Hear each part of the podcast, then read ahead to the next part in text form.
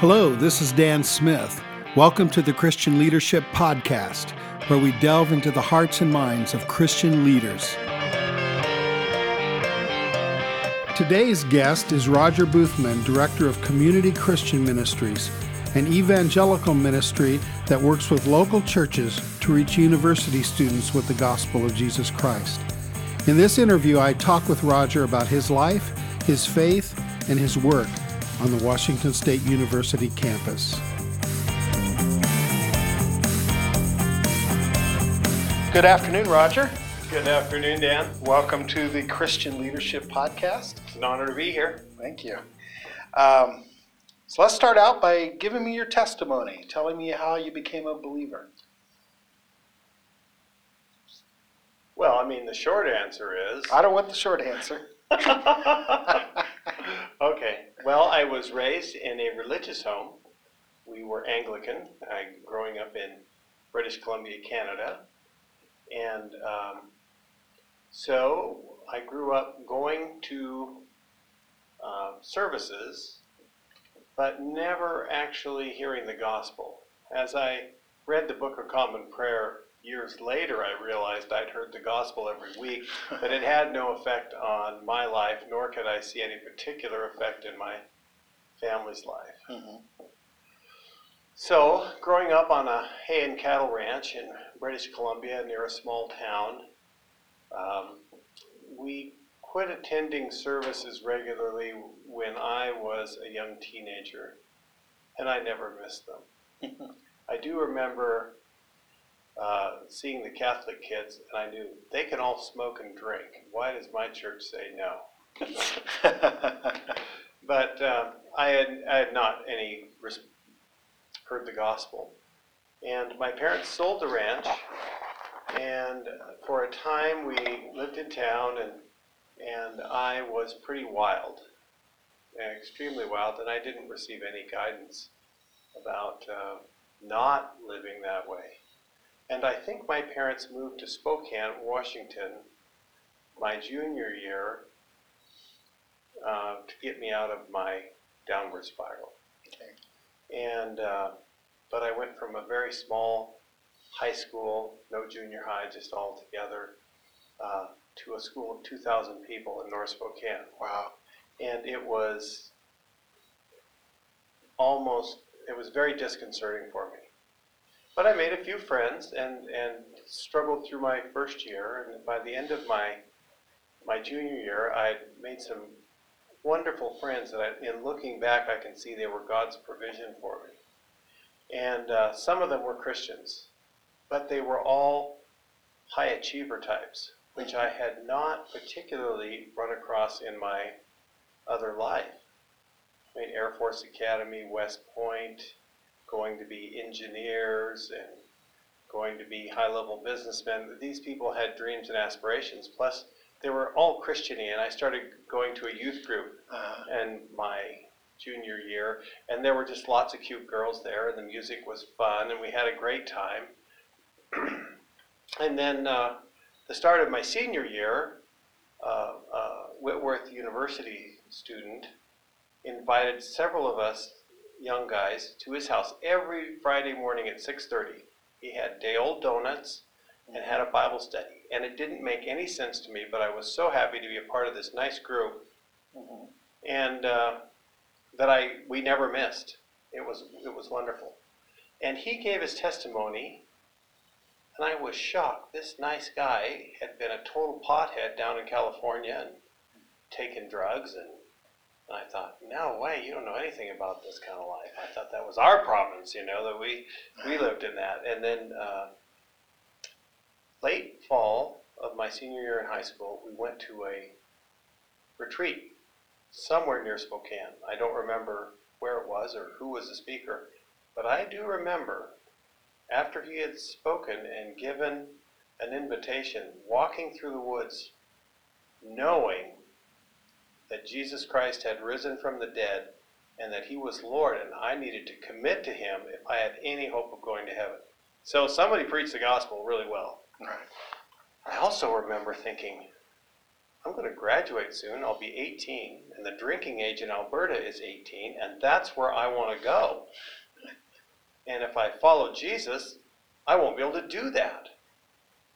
So I said no to the Lord. Mm. Said, well, if I live, I'll become a Christian someday.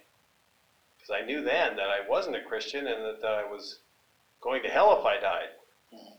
So I was interested, of course, in spiritual things, and and I went to Alberta for a few months and worked in a beef packing plant, and then I thought, maybe I should go back to college. This is terrible. You know, nobody in my family went to college. And uh, so I went to back to Spokane and lived with my parents and went to Spokane Falls Community College. And one of my best friends from high school had, was living in Pullman, so I would drive down occasionally on weekends and go to wild parties in his dorm. Right, right. And uh, WSU party WSU school. party school, and I thought, this is the life. there's there's girls and, and beer. So uh, then um, I went to another couple quarters at the community college, and then my friend's fraternity, he joined a fraternity, asked me to pledge, and I'd, I'd met a bunch of the guys, and, and I said, yes, of course, and it was a, so I moved to WSU in, in spring quarter, spring semester, and really didn't sober up till school was out and I had to go to work. Mm. And um, didn't do very well in school. But well enough that being on academic probation, I could come back in the fall, Okay. which I did. And um, it was wild. And uh, the fraternity was a lot of fun. And here I was, just 20 years old, and already getting really tired of this. I knew the gospel. Uh, one of the Christians from my high school group and I were meeting and talking about important things. And I thought, if I become a Christian, life is over. Life as I know it. But I mean, really, I'm tired of this. And um, I couldn't, my fraternity brothers had asked me to quit swearing, which is because I was foul. So even the fraternity guys The fraternity guys, I was cussing too much, and I and I actually I was trying to quit, and I couldn't do it, and that actually worried me. And then um, we routinely looked at dirty magazines, and it was just an atmosphere of not nice, Mhm. not good. And um, so one night I, I was rooming with the president, and I I'd gone to One Way Books, a Christian bookstore up next to campus, right next to campus, and I said, I need a Bible. And Barb Friedman, Oh, yeah, I remember Barb. yeah. And she said, How much money do you have? I said, I have $15. And she said, I happen to have a nice leather Bible on sale for $15. she never charged me tax or anything. She just took my money and gave me this really nice study Bible. And I was so proud of it. And I thought, okay, I'm going to read this Bible and be a better person. Yeah.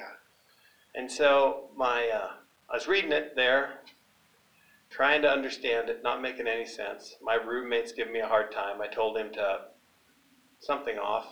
Anyway, he left, and then I said, I know that I have to just be a Jesus follower. I didn't know what that meant. So I just said, okay, I'm going to be a Christian now. So I called up my Christian friend, and uh, I said, hey, Doug, uh, I've become a Christian. He goes, oh, praise the Lord. I went, oh, uh, talk to you tomorrow.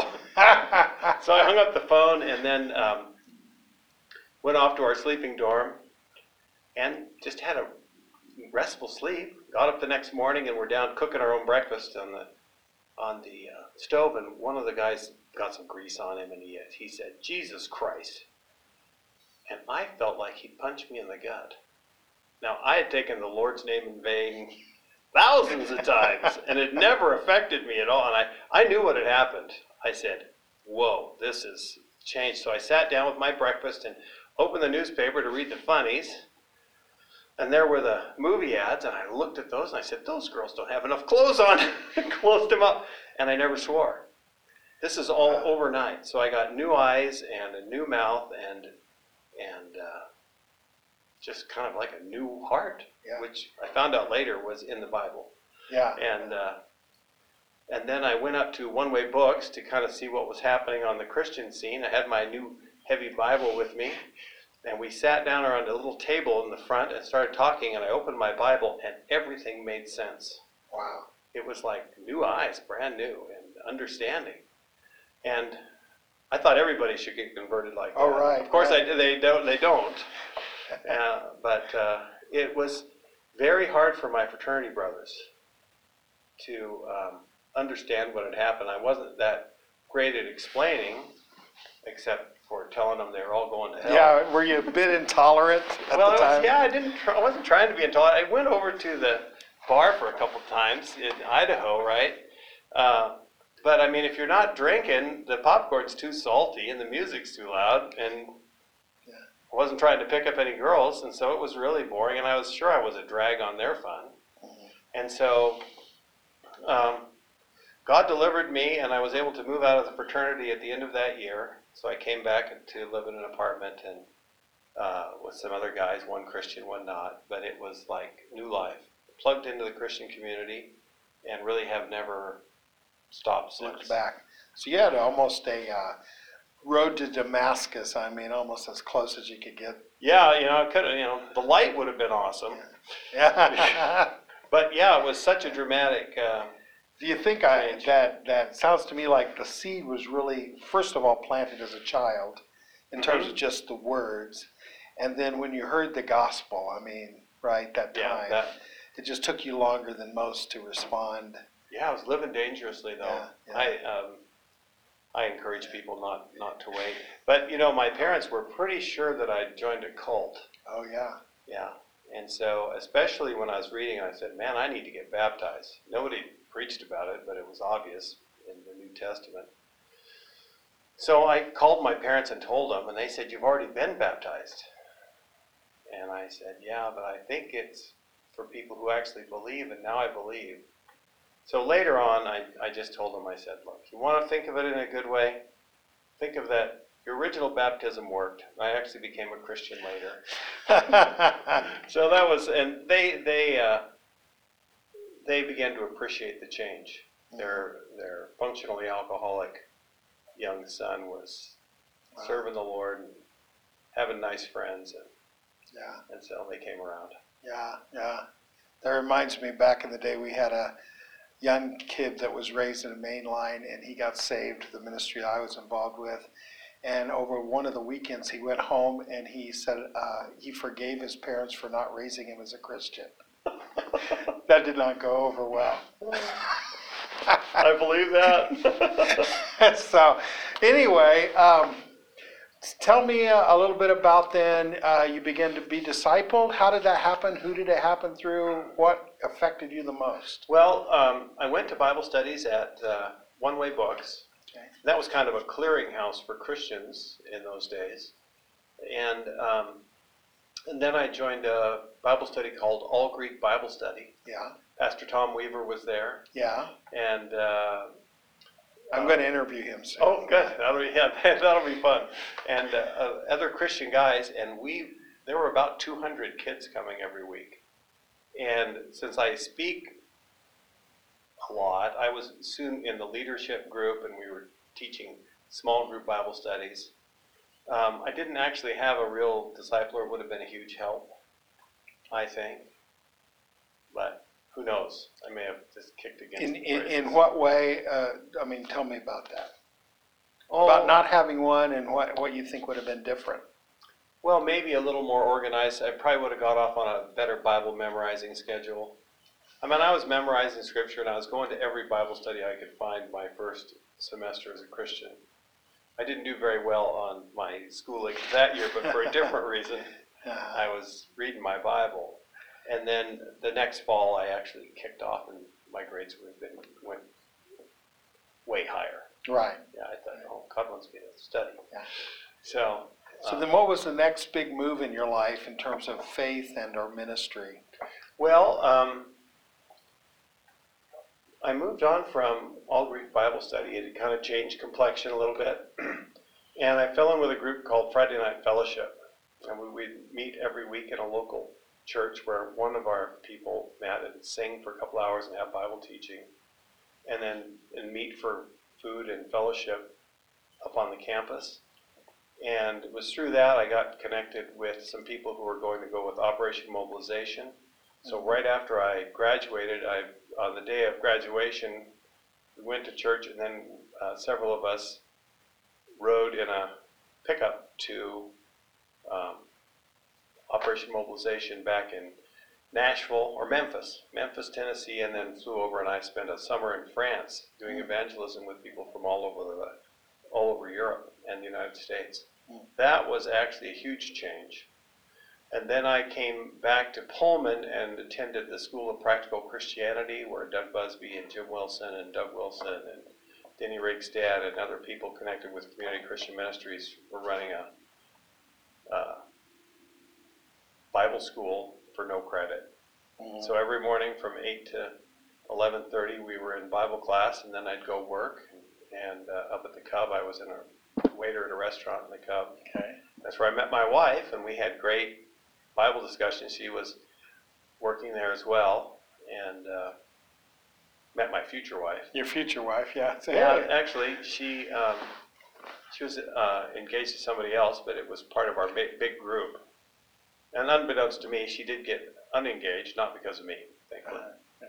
But I was kind of done with girls anyway. I had a, that was a terrible part of my life, and then, uh, and she was a- actually after she got unengaged from her good friend, she wasn't didn't want to have anything to do with guys. So we were both kind of not looking for relationships, but became very good friends. I, and it, so it worked out great. Yeah, yeah. Uh, And you're, you've been married how many years? Thirty-six. How many kids? We have twelve children, Twelve children. ten So, girls and two sons. Think it'll work out? Yeah, I think so. We're gonna. we're not planning. Yeah, I think the marriage will take. Yeah, I think it will. So, um, and those are all your kids, no adopted? No or- adopted, Yeah, all yeah, that's bios. great. So that, to me, is like a ministry of its own. Aside from any professional ministry, tell me about basically leading a congregation of kids and discipling them to adulthood, you know? Well, as my children get older, I hope that they say thank God for their mother. Really. Well, I mean, she's she was she was raised in a Christian family. Mhm. Actually, when I went around to meet her family when I was getting ready to ask her to marry me, by the time I'd met her family, they were the Dornicks from Wapato. I was ready to marry her just to be a part of this family. okay. They were amazing. Well, I'd never seen anything like it. I was in their house. There were no even questionable books. They just loved the Lord. My mother-in-law and I would have wonderful spiritual discussions, and then I went to work for her dad after we graduated. He was a family physician and uh, just a spiritual guy, and So he did some discipling. he did. I mean, he was. He loved to quote the proverbs because every time he made a mistake, he found a proverb that if he said, "I wish I would have known this," I never would have made this mistake.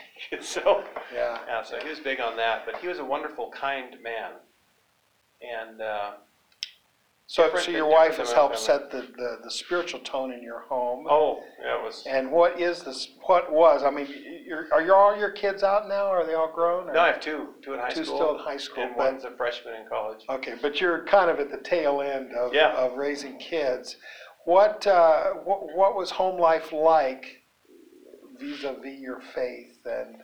Well, one of the things we did do is we read Bible stories all the time, and I'd sing the kids with hymns, and we'd pray. And um, but I'd say the Bible stories and the consistent reading of them, and then as they got older, uh, spiritual discussions were just normal at the table about lessons of the day. We didn't really try to do that. It's just Mhm. actually that's what happened, and so my children were always thinking.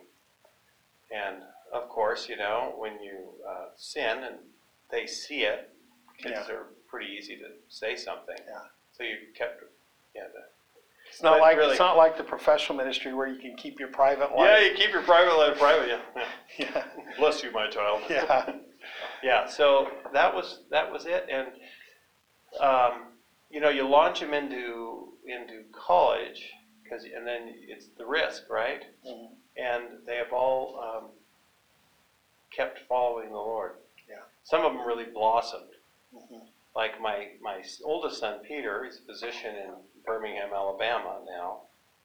But he went with a bunch of other Christian guys, and they were he lived in the dorm one year, and then and got together with a bunch of uh, real Christian guys. Actually, I think three of the four roommates actually got converted living together, or what we'd say, they stepped into their own faith. No Mhm. more riding on mom and dad's coattails to be Christians. They all decided to be Christians on their own, and that's what we would always. That's what we always wanted. Mhm. Right. Yeah. Right. Right. So uh, they made the jump. Yeah, and you see a lot, a lot of that at the university. Christian kids come and they go one of two ways. They either fall away from God or they really take hold of what they've been writing on their parents' faith, right? Yeah, it's, it's really true. When we saw that, especially, we we were, I think I was 28. We had three small children, and I came back to Pullman to work at One Way Books. And it started off, it had moved downtown after it lost its space up where parking services is now. And then we moved it up to right across the street from the Coug in, uh, in that basement unit. Mhm. Yeah, I remember that. And that was a great place. And, and we'd get a lot of kids drifting in who were deciding just like that. Am I going to, is this going to be real for me or am I going to go and live wildly? And I'd say, you have to decide because here, nobody cares. Yeah. You've got to make a decision. And once you decide to follow Jesus, he'll bring you along. Mhm. So we had, yeah, that was, those were good years. Yeah, yeah. Now you took a break from one way and went into business for a while. Yeah. Tell me about that and, and, and about that as it interacts with your faith. Well, uh, Community Christian Ministries is a faith ministry, so you're always, you know, asking God to meet your needs and supply your needs, and it's actually no different when you when you're out. Uh, my uh, community board said you've got to go do something. I had this large family. I think I had uh, only seven kids then, Okay. but they said you need to go make some more money. So, and they were right. Mhm. And so we moved back to the Yakima Valley, and I did um, consulting work for my father-in-law again in my old role as a clinic manager, and uh, that worked out very well. Got the practice in shape, and we sold it to a hospital system, and then they hired me to run it with the new doctors and and my father-in-law in Mhm. his twilight years as a physician, Mhm. and that was very good. And they were Christian doctors, Mhm. so we just took care of people. Okay, so that uh, I, that does interest me. Marketplace faith. Um, you know, in other words, you for a while you were professional in the sense in one way books, and that, but then you go back and now you have all these responsibilities as a manager. Uh, how did you integrate your faith into that role? Um, number one is you have to love the people you're leading, whether they like it or not. I mean, your love is consistent. Your attitude is consistent. They play office games, and you just try and stay the same and love them through it all. Mhm. And uh, I think that was the main thing. And They- it's not self-selecting like a Bible study where people volunteer to come in. now these people had to come to work. Yeah, they come. They're there for the money, Yeah. and and. Uh, And so you try and build a you try and build a warm atmosphere. I had having Christian physicians that I was working for gave me more freedom, but I was always conscious that if people don't believe the same way, I still my responsibility to them is still the same. Mhm, that's right. And uh, so you let them know that your office is available, and they often come, you know, with work-related complaints. So and so's, you know, not doing their job, and you need to fix it. And so you do those things, but they also come when my husband's leaving me, and uh, and then you say, well, I can tell you the solution for you. I can't tell you the solution for him. Mhm, And so you can share your faith, but only on invitation, really. mhm. But you can openly side Yeah. with Jesus in the same way how you stay out of trouble when you're traveling and you go to a motel, you just identify as a Christian right up front, so you don't want them to see you're seeing anything that you shouldn't watch. Right. Right, right, this is a safeguard. Right. And so then, uh, all of a sudden, from my perspective, you showed up back in town here Oh. again, and you were back into CCM again. So what had happened is I worked at the clinic for a number of years, and then I got a job at the community college at Yakima Valley and ran their bookstore. Okay. And that was a that was a great job. What what we needed at the time. So God had moved us up, uh, having state insurance with lots of kids, dental insurance. It was really wonderful. So I did that uh, for the next 13 years. Uh, so I was gone for 21 years Yeah. and uh, eight in the medical field and 13 there. And that was great. And I talked to most everybody I could about the Lord. Um, when you're working day after day together, the opportunities just naturally come up to speak about what the Lord's doing in your life. And there are a lot of people who are spiritual, if not Christian, but open to be spoken to. And so those are the people you, you work with them and share the gospel. So I had this, we had never sold our house in Pullman from the first time, so we had always planned to retire back here. But uh, Jim Wilson approached me, we have a summer market business in Moscow, and asked me if I would become the director at CCM. Matt was the current director, and he was he had committed for a period of time, and he was ready to be done. Mhm. And I said, "Oh man, you know, do I want to leave my Cushy, cushy state state, job. state job. That was actually true.